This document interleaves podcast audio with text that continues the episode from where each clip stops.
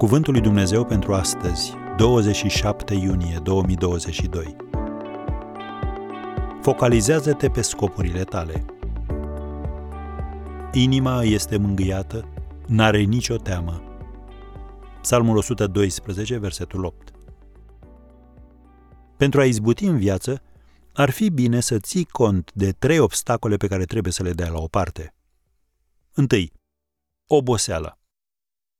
Caii de curse aleargă aproximativ cu aceeași viteză, însă diferența dintre câștigarea și pierderea cursei depinde de inima lor.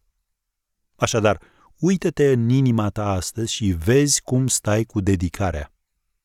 Biblia spune și citim în Evrei 10 de la versetul 35 să nu vă părăsiți dar încrederea voastră pe care o așteaptă o mare răsplătire, căci aveți nevoie de răbdare ca după ce ați împlinit voia lui Dumnezeu să puteți căpăta ce v-a fost făgăduit.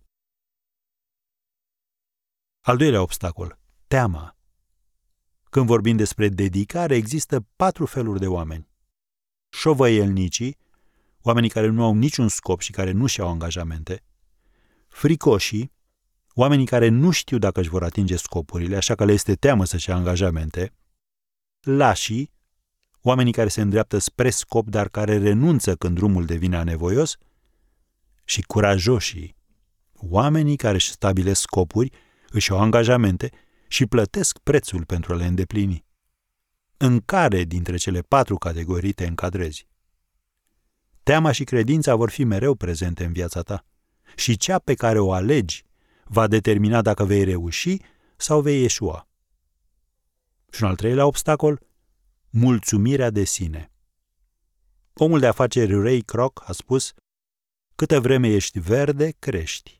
De îndată ce te-ai copt, începi să putrezești. Am încheiat citatul. Dacă ești înțelept, îți vei lua perioade de timp pentru odihnă, ca să te reîmprospătezi, să te reînnoiești și să te refocalizezi. Dar nu trebuie să te mulțumești cu izbânda de ieri sau să te cantonezi în avântul de astăzi.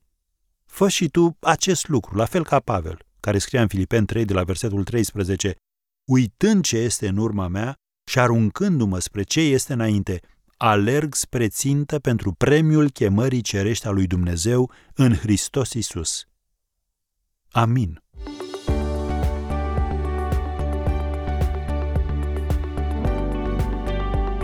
Ați ascultat Cuvântul lui Dumnezeu pentru astăzi, rubrica realizată în colaborare cu Fundația SER România.